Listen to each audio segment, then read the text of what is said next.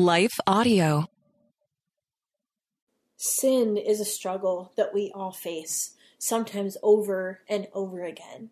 And one of my favorite things about this passage that we are studying this week is that we see this moment, this moment where there's this authentic interaction between Jesus and this woman who has been caught up in her sin.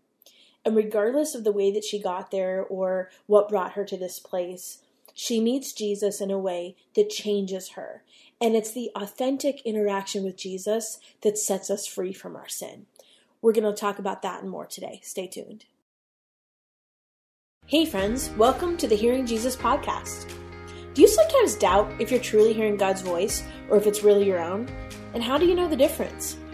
Do you ever struggle to feel confident in your relationship with God and what He says in His Word? Do you sometimes feel stagnant or like maybe you hit a wall in your spiritual life? Hey, I'm your host, Rachael Groll, missionary, author, pastor, and life coach, and I have been there. I too was doubting God's voice in my own life. I felt insecure about my relationship with Him, and I wanted to be obedient to what God was calling me to do, but I wasn't quite sure how to figure out what that was. I felt like I was wasting time trying to figure it out, and I just wanted a way to understand His will for my life. The answer for me was found in the pages of the scriptures as I learned how to understand what they were actually saying. If you're ready to grow in your faith and to step confidently into the calling God has for you, then join me as we dig deep into God's Word so that you can learn to live out your faith in your everyday life. Hey friends, before we get started, I want to read a couple reviews that were recently left about the Hearing Jesus podcast on the Apple Podcast. This one says daily encouragement. Many times I knew I wanted to pick up a Bible. Where do you even start? I wondered, what do people mean when they hear God? This podcast helped me with that and more. It has become a part of my daily morning routine while getting ready for the day. I can now pick up a Bible knowing it will guide me through good and bad times. I even made it to church now with my husband and family. Thank you for this beautiful podcast. Oh my goodness, what a blessing to hear that. Here's another one. This one says, This is my favorite podcast. I love the wisdom she offers, how she explains everything. You can tell her heart is in it. I love learning about so many things I didn't know. It helps keep my mind and heart in check. It's a great way to start my day with my mind on Jesus. Again, leaving a review on Apple Podcasts is the number one way that you can support my show. So if you haven't done that already, I would encourage you to go ahead and do that today. Hey, friends, welcome back to the Hearing Jesus podcast. I'm your host, Rachael Groll. Today, we're finishing up week three of the devotional content that is pulled from the She Hears Bible study. And so, this is week three, day five, and we're reading from John chapter 8, verses 1 through 11. I'm going to read it for us. It says, But Jesus went to the Mount of Olives. Early in the morning, he came again into the temple, and all the people were coming to him. And he sat down and he began to teach them. The scribes and the Pharisees brought a woman caught in adultery, and having set her in the center of the court, they said to him, Teacher, this woman has been caught in adultery in the very act. Now in the law, Moses commanded us to stone such women. What then do you say? They were saying this, testing him, so that they might have grounds for accusing him. But Jesus stooped down and with his finger wrote on the ground. But when they persisted in asking him, he straightened up and said to them, He who is without sin among you, let him be the first to throw a stone at her. Again he stooped down and wrote on the ground. When they heard it, they began to go out one by one, beginning with the older ones, and he was left alone, and the woman where she was in the center of the court. Straightening up, Jesus said to her, Woman, where are they? Did no one condemn you? She said, No one, Lord. And Jesus said, I do not condemn you either. Go, from now on, sin no, sin no more. Today we are talking about sin. And in fact, we've been talking about it all week. But today we're going to deal with it. So we looked at the ways in which Jesus responded in grace this week. But we can't just stop there. Jesus doesn't stop there. One of the common arguments over this portion of Scripture is basically what they wanted to trap Jesus with. If they allowed her to go free, if Jesus allowed her to go free, then he would be breaking the law. And at first, I just think I probably had the thought that, oh, well, Jesus was a rebel and a rule breaker and he challenged authority. But that's really not what's going on here. Jesus was keeping the law and he wasn't going to break it because of who he was. He kept the law by taking her place. sentenced to die, he took her place. He took her place by being the substitution for her sin. What are the last words Jesus says to her? In verse 11, he says it. He says, Neither do I condemn you. Go and sin no more. Do you know what that word condemnation means? It means to hand down a judgment. And so by leading her towards this path of forgiveness, he was also headed down the path of being condemned in her place. And so that decision wasn't without cost. It's just that she was worth the cost to him. And friends, so are you. So while Jesus offers forgiveness and grace, he also commands us to change. In order to stay in close relationship with him, the very nature of that relationship demanded that she changed. And how was it that he was able to let her go free?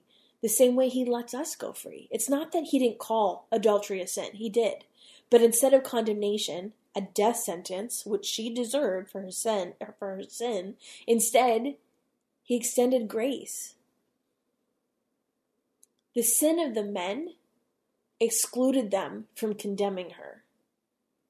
And Jesus alone is the only one without sin and the only one qualified to throw a stone at her, but instead he releases her into repentance. He became the very sin that held her captive so she could experience freedom. And I want you to see something that kind of struck me as I was reading this week. What do the scribes and the Pharisees call Jesus? They call him master or teacher. But what does she call him? Did you did you pick up on that part? She calls him Lord. So what's the difference? The men called him master or teacher. She calls him Lord. She recognizes who he was her Savior.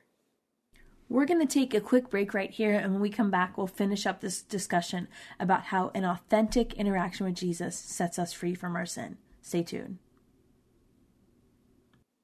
So that's love, that's forgiveness, that's freedom, that's restoration. Throughout our time together this week, we saw Jesus walk in this tension between justice and grace. She knew she was guilty. She knew she deserved death. They both did. Yet Jesus offers her something so valuable, so precious, that it transforms her. You see, it's grace that transforms us. Our obedience comes as a result of a relationship with Jesus, and a relationship comes when we realize what grace is. So, grace is what leads us to respond to the invitation of Jesus. And then, when we realize the guilt of our sin, we come to understand what the true meaning of grace is. Do you get it? Grace is God's love for us. Grace is what Jesus offers us.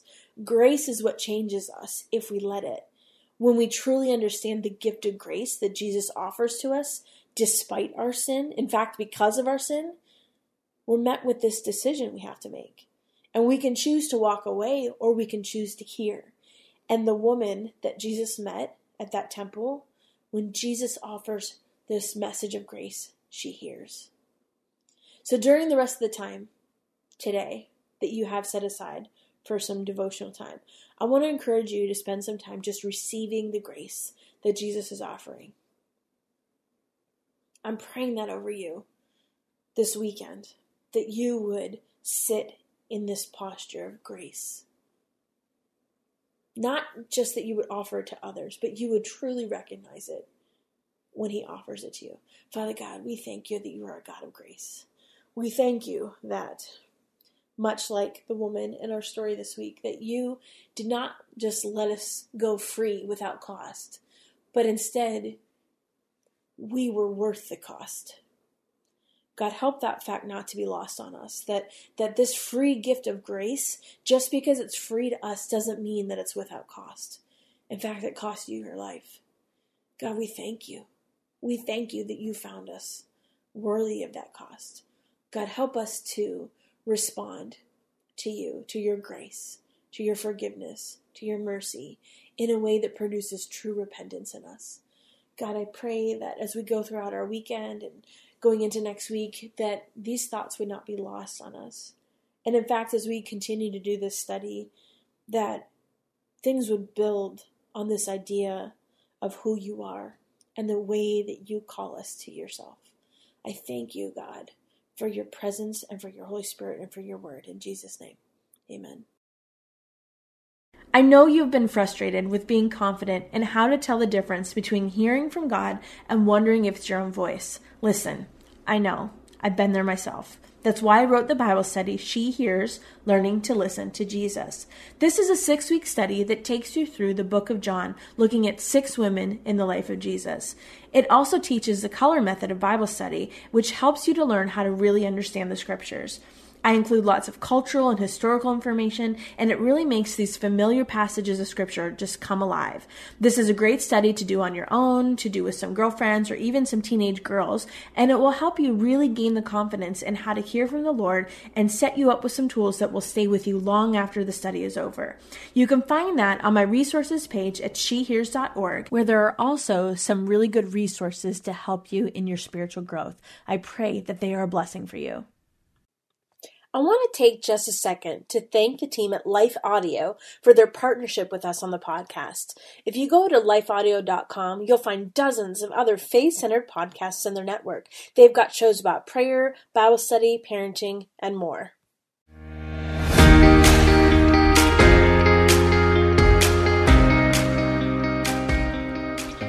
Friends, if this podcast helped encourage, empower, or equip you for God's call in your life, I would love it if you would head over to Apple Podcasts and leave me a review. That's the number one way you can support my show.